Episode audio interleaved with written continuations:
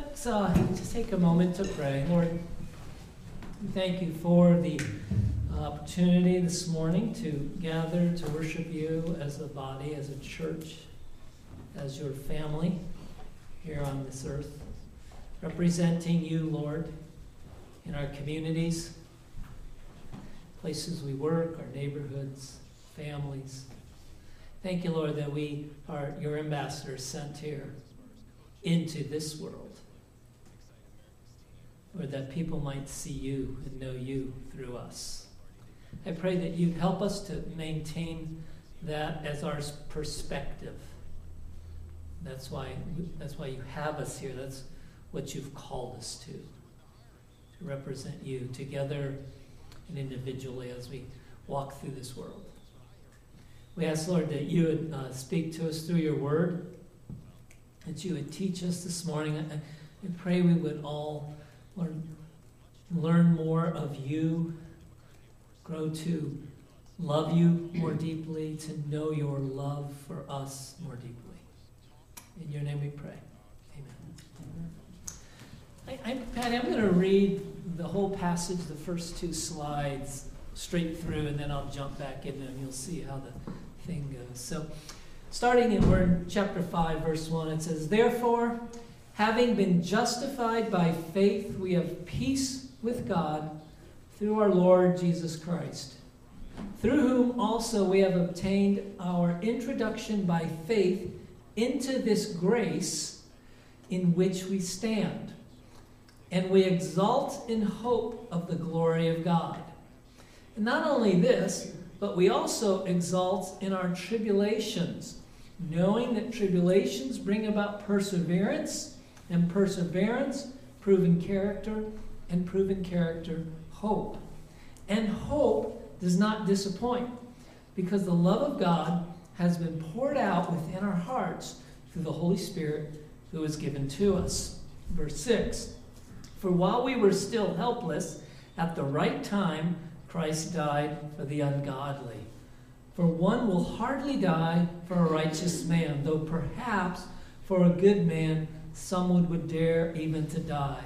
But God demonstrate, demonstrates his own love toward us in that while we were yet sinners, Christ died for us. For if while we were enemies, we were reconciled to God through the death of his Son, much more, having been reconciled, we shall be saved by his life. And not only this, but we also exult in God through our Lord Jesus Christ, through whom we have now received the reconciliation. Now, this is a familiar passage, and you've probably memorized a bunch of these verses, right? A lot of us have memorized a number of these verses. I wanted to read through it. I don't know if you noticed, sometimes it's hard with these, that I there's, there's a word bold, in bold all the way through this. We and us. So remember in chapter 1, verse 18, through the end of chapter 1, Paul used they and them only. So he was speaking about those people, and he was, of course, talking about the, the weak in Rome, that the Jewish Christians and some Gentile Christians wanting to live by the law. Their view of Gentiles and outsiders was they and them, and he's talking about that. And then in chapter 2, he switches solely to you language. So he's speaking directly to those people and says, But you are no different. Now, what he does, he only uses we and us language here.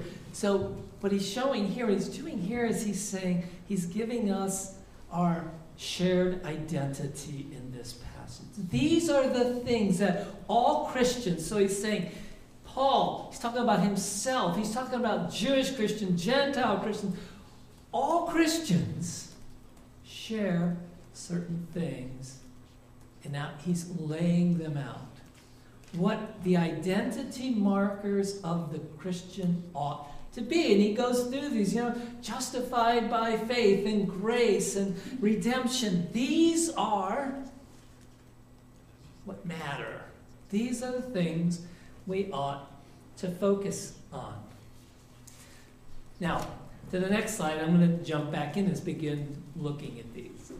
Therefore, having been justified by faith, we have peace with God through our Lord Jesus Christ, through whom also we have obtained our introduction by faith into this grace in which we stand. And we exalt in hope of the glory of God. So the word exalt there is the word boast. That's kind of its literal translation. Well, Paul has been talking about how the Jew, Jewish Christians are boasting in circumcision, Torah, and Abraham. So he spent chapter 2, 3, and 4, all their boasts. And now he's saying, here's what we boast in. If you want to boast in something, we have a common thing to boast in, and that is the grace of God in our lives, found in Jesus on the cross. Paul in Galatians said, May it never be that I boast in anything except for the cross. If you want to boast, and in, in Rome, the Roman world, boasting was a good thing. It, no, it really was. It was. It showed how good you were. Good people boasted. Now, in our world, we don't look at boasting as a good thing. Well, yes, we do. We just don't call it that. we have sneaky ways of boasting that don't sound like boasting, but are boasting. We think, here's what you can boast in not what you've been boasting in. And, and really, it's just that what do we have? What can we do to show God that nothing? He's made it really clear we're all sinners. We're all we've all fallen short. Our only boast is in the cross. It's the only thing that allows us to stand. It's the only thing that allows us to enter into God's presence. And I like what it says here. It says, this grace in which we stand. And, and it's just this picture, almost like we're, we're standing in this shower of God's continual grace in our lives. It's not just, you know, oh yeah, God, by grace you'll say, okay, you got that once, now that's done. But it's this constant shower of God's grace, and He's going to build on this as we go through it. So there is a tremendous amount of theological wording in this passage and in the book of Romans reconciliation, redemption, justification. But right here, he says it in such ways we can all handle. He says, by faith, we have peace with God. And I think we can all get that. We, we know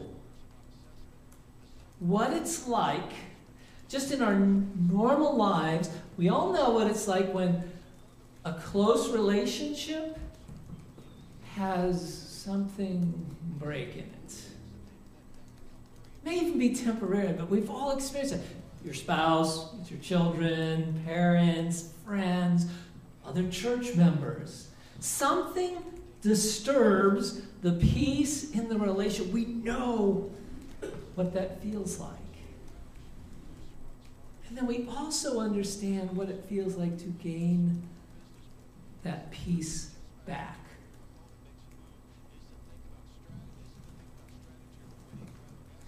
I think we also all know what it feels like to have that experience of peace with God. When you know, you just get that sense, boy, there's real peace here with God. Yet, I think all of us at times feel like that peace is gone in our relationship with God. For one reason or another, what I want to take a little bit of time is what causes us to lose that experience? Now, we haven't lost God's peace. Okay, we all know that. Theologically, we know that. But our experience of that peace that can be a struggle. So, what causes, what are some of the causes of that, and how do we remedy it? So, some practical things I want to throw out here today just to help us in our relationship with God. So the first thing you need to say is that the word peace here, it's that it's of course the word shalom, shalom, which has this wide range of meaning to it. It's a big word, not simple as we might make peace man or peace out. It's a lot bigger than that. However, in this passage, he's what he's focused on here is the ending of hostility between warring parties. The peace with God is the ending in context of hostilities between warring parties. Remember, as we read it, he said, when you were what? Enemies of God. Starting in Genesis 3, humanity declared war on God. And then in Genesis 6, they declared nuclear war on God. And it got worse in Genesis 11, and it, and it continues. But God never declared war on us.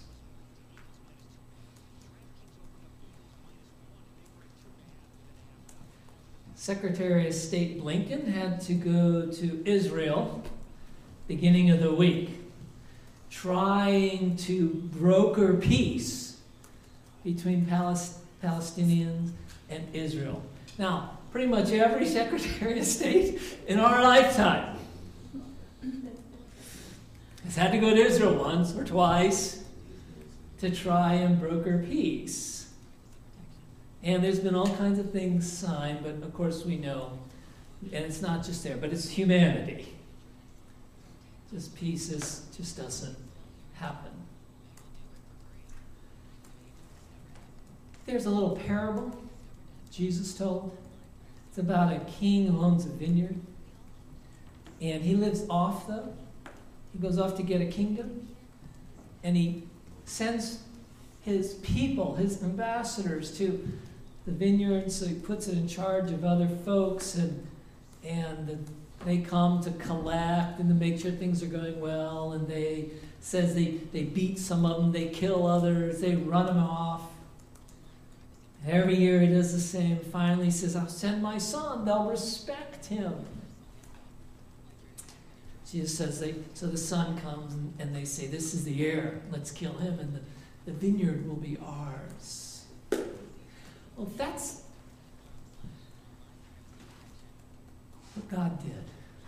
What, what we see of God is that he was he has been continually trying to bring get peace with us He's continually trying to broker a peace deal with humanity. So he sends his son as the final ambassador. But he doesn't try to get an agreement, he does something totally different. He simply gives himself into the hands of humanity to crucify him and in doing that, what happened was he defeated the real enemy who was causing that which was broken in peace between us and God. And he destroys powers of sin and death and the devil on the cross so that the conditions may be set to bring about peace. The book of Psalms, and, and I, I think it's so important to read Psalms continually because they describe and express how we can have these feelings of lack of peace with God and feeling disconnected and the best source for us to learn how to get reconnected. That is a simple, practical thing, but I would just encourage you to regularly read through the Psalms. Some people just never stop doing that. It's just every day they read one, and it doesn't, there's no rule. But just that the Psalms are a regular aspect of your life. We, we sing Psalms, but whatever works for you, because it's within the book of Psalms. It's what Jesus used all the time. When you read, he's always quoting from Psalms because he understood the connection of that book with our relationship with God and our experience of our relationship with God. So that's a really simple, practical thing, but it's critical thing for us to do. A small thing that everyone can do to maintain a better relationship with God. A couple other things. One of the causes of not sensing, experiencing that peace with God is unconfessed sin. Well, that's an easy one, not, not an easy one, but that's a simple solution. John 1 9. If we confess our, we, how many of you, all, a lot of you have this memorized, so you can quote it with me. If we confess our sins, He is faithful and just forgive us our sins, cleanse us from all unrighteousness. There you go.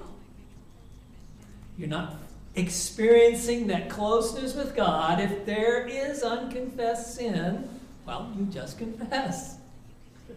And what happens? He's faithful and just.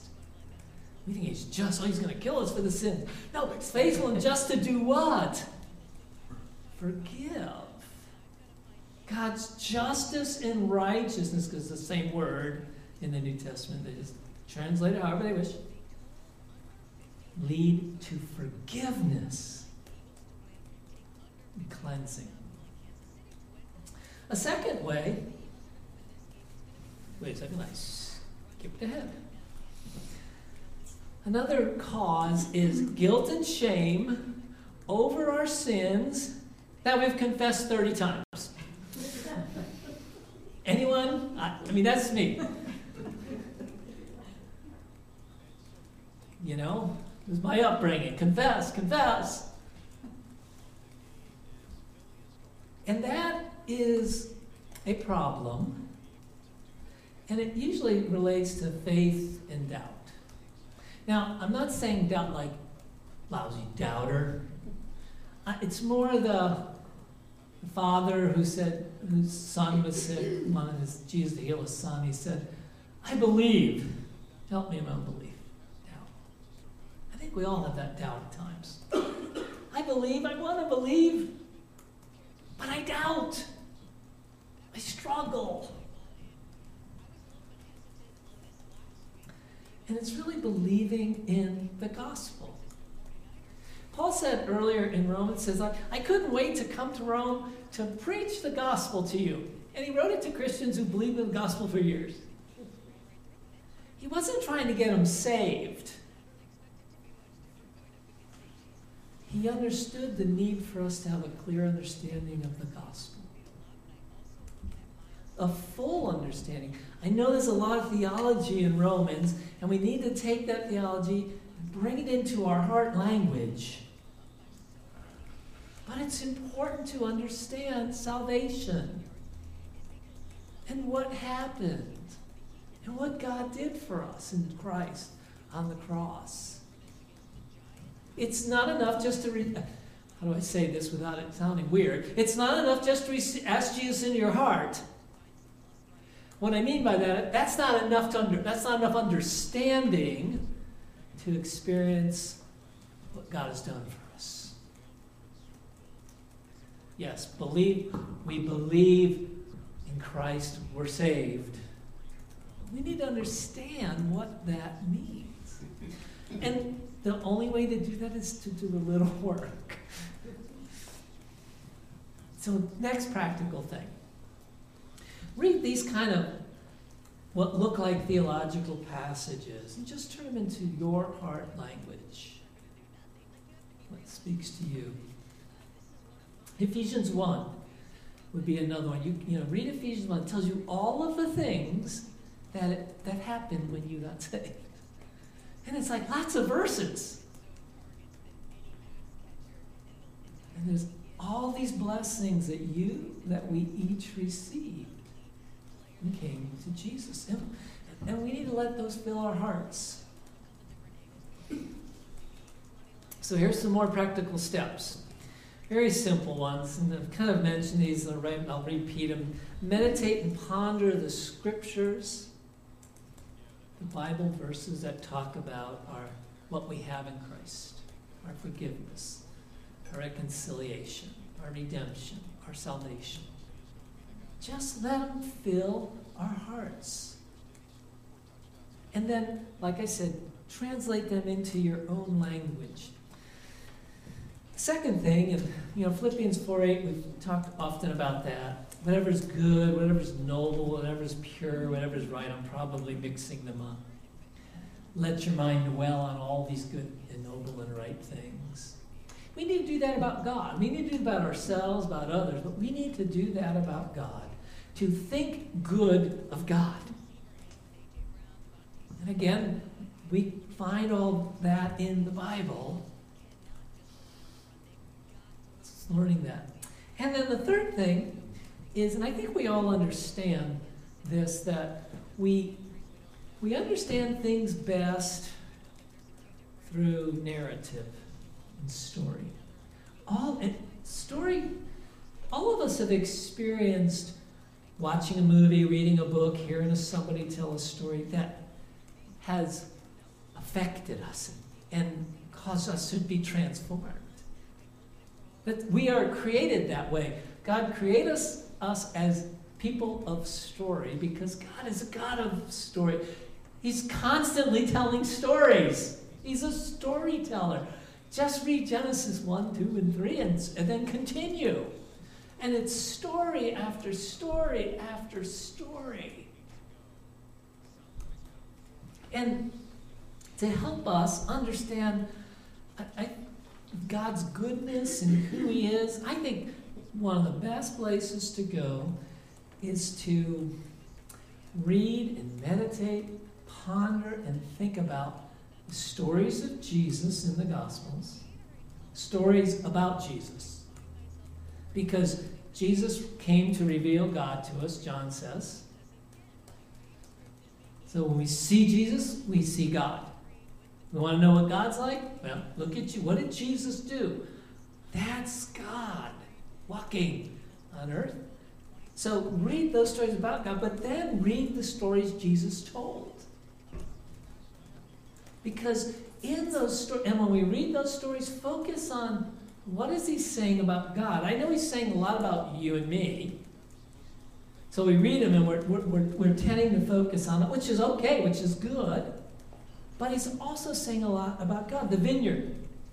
Well, yeah, he's talking about these evil people and how they reject, but what he's really saying is God's just going to keep trying to get peace with us, restore our relationship with him. The prodigal son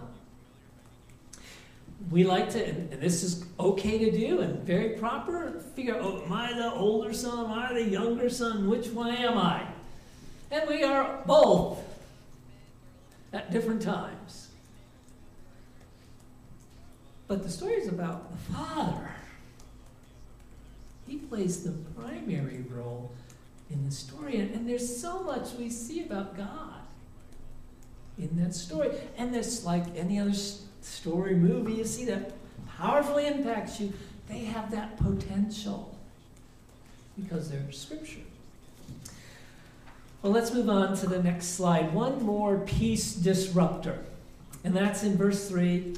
And not only this, but we also boast. Same word. In our tribulations.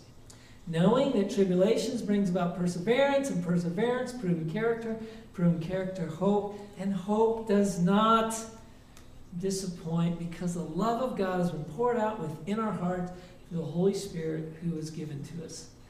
I think we allow tribulations and troubles and struggles disrupt our relationship with God because we think that they are a sign that God doesn't really love us. And I know we wouldn't say that, but I think in our hearts sometimes that when we're going through tough times, we start questioning Does God care about what we do. Does God really love me? Jesus said, In this world you will have tribulations. But take courage, I've overcome the world. And we need to have a gain a different perspective about our troubles.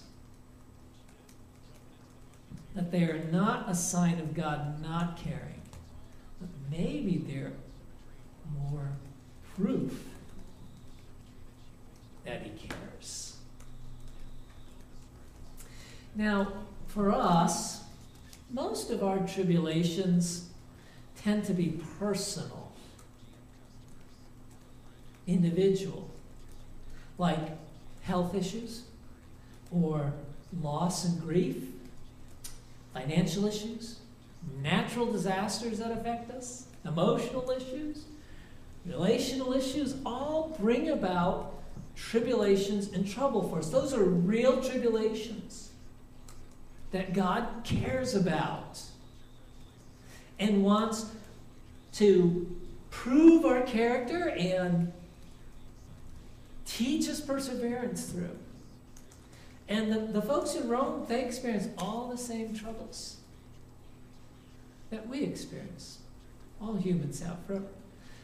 But they also experienced a shared struggle.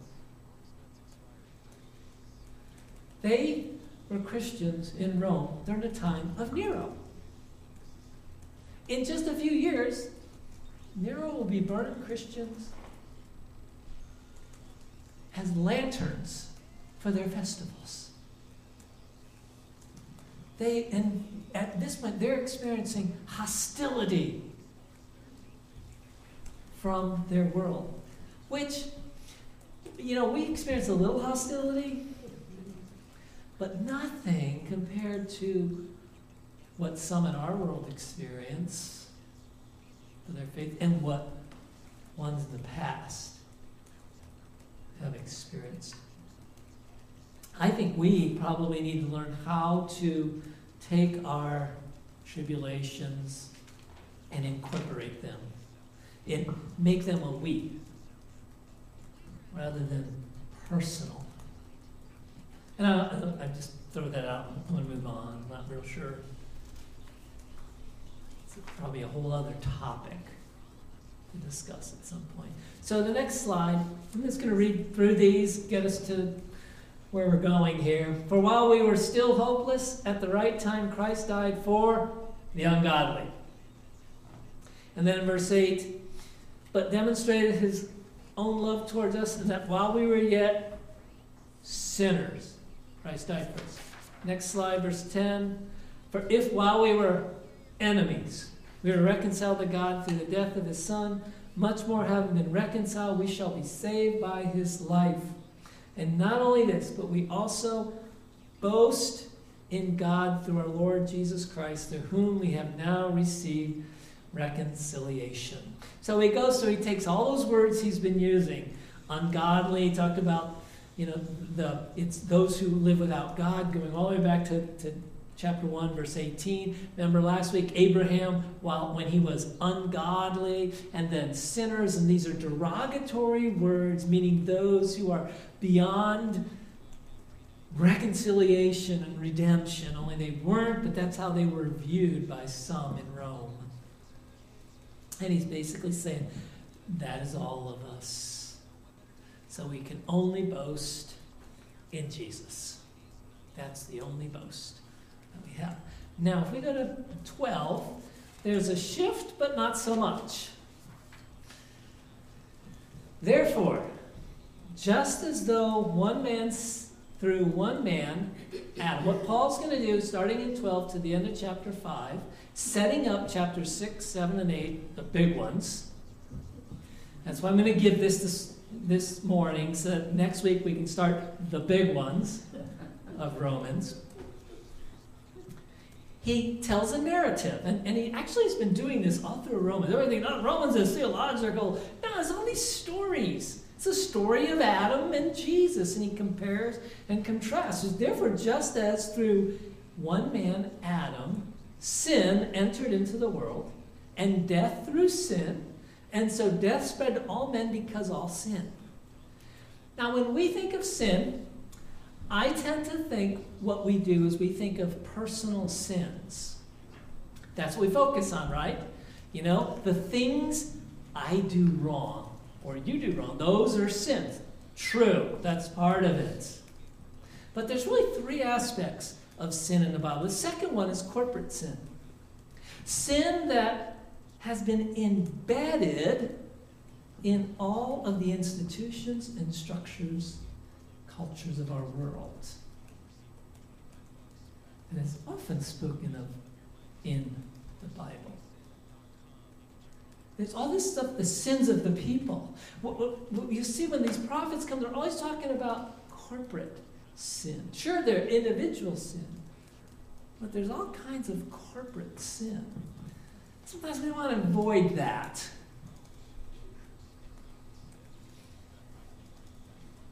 Racism is a corporate sin. It could be an individual sin.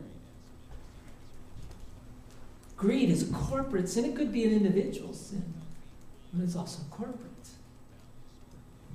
I think the Bible is extraordinarily clear on that. And there's a third one, and that is I have down here sin as a power. Sin is a spiritual power. It is an entity. And look what it says here. Through Adam, sin entered the world. This spiritual entity, this power of evil, entered into the world. I know if you the Bible Project, talk, some of their videos talk a lot about this. So if you want to go to their website, just search sin, and you'll get a more in-depth version of this. But go back to the garden, because that's what we're talking about here. This is the garden, Adam. How in the world did the serpent get there? No, that you we have no idea. But you ought to ask that question. How did he get there? When we read creation, we think, you know, it's good, everything's good, everything's good, everything's good. We're in this beautiful garden. Why in the world is there a tree of the knowledge of good and evil in there?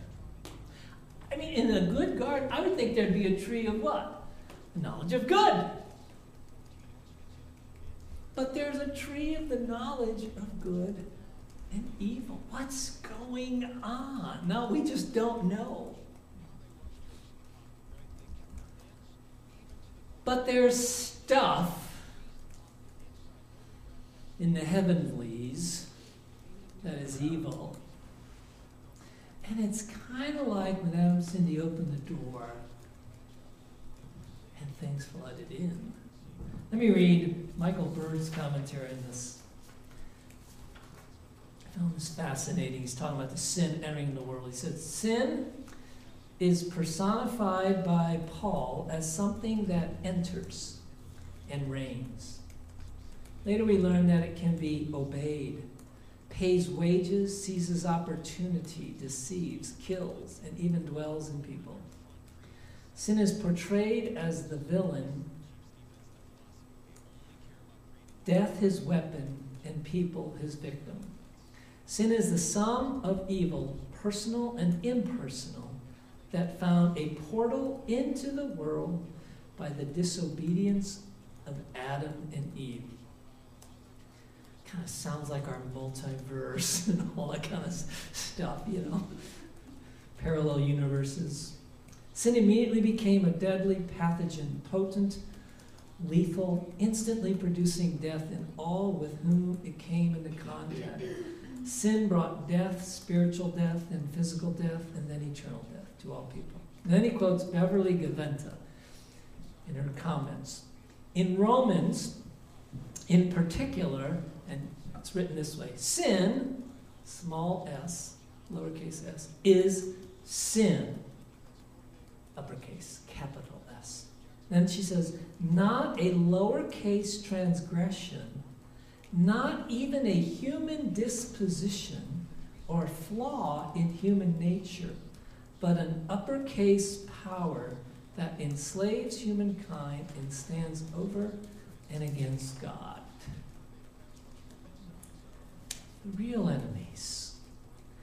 Next verse, verse 13 says, For this is interesting. I'm not going to talk about it until we get to chapter 7. I, I read this and think, wow. For until the law, sin was in the world, but sin is not imputed when there is no law. Now, the word imputed, which we don't use very much, is to count, to make no record of, not to charge against. What is he saying? Sin is not counted or brought a charge against when there is no law. Nevertheless, death reigned from Adam until Moses.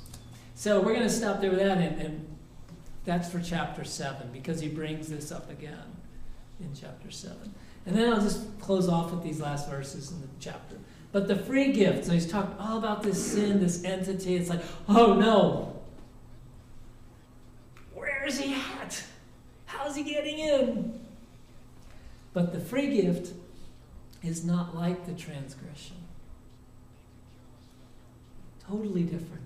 Look what it says. For if by the transgression of the one many died, and then these words, much more did the grace of God and the gift by the grace of the one man, Jesus Christ, abound to the many. Grace is so much bigger than sin. Grace is a power also. It is a power that dwarfs the power of sin. Then he goes on, he says, For by the transgression of the one death reigned through the one, now look what he says, much more. Those who receive the abundance of grace and of, and of the gift of righteousness will reign in life through the one Jesus Christ. Sin reign, sin reign. Now, who will reign? Us. We will reign. And then the last verse says this last two verses. Next slide. Where sin increased, grace abounded all the more. When sin increases, grace abounds all the more. What a, what a way to live. Goes on and says, As sin reigned in death, even so grace might reign through the righteousness to eternal life through Jesus Christ our Lord. Jesus reigns as king. His reign as king is a reign. Grace reigns. We need to live within that reign. Let's pray. Lord, we thank you. Thank you for the grace that's been poured out upon all of us.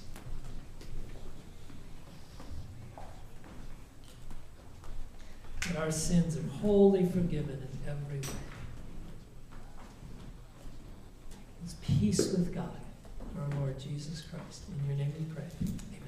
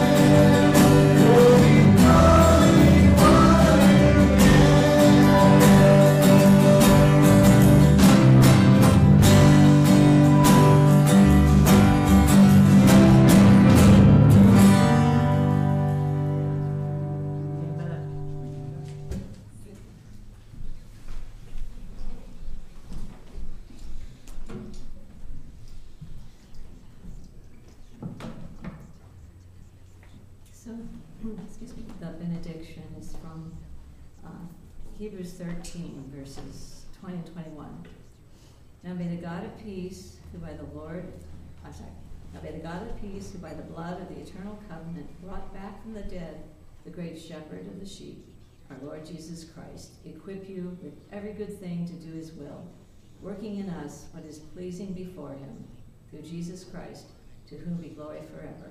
Amen.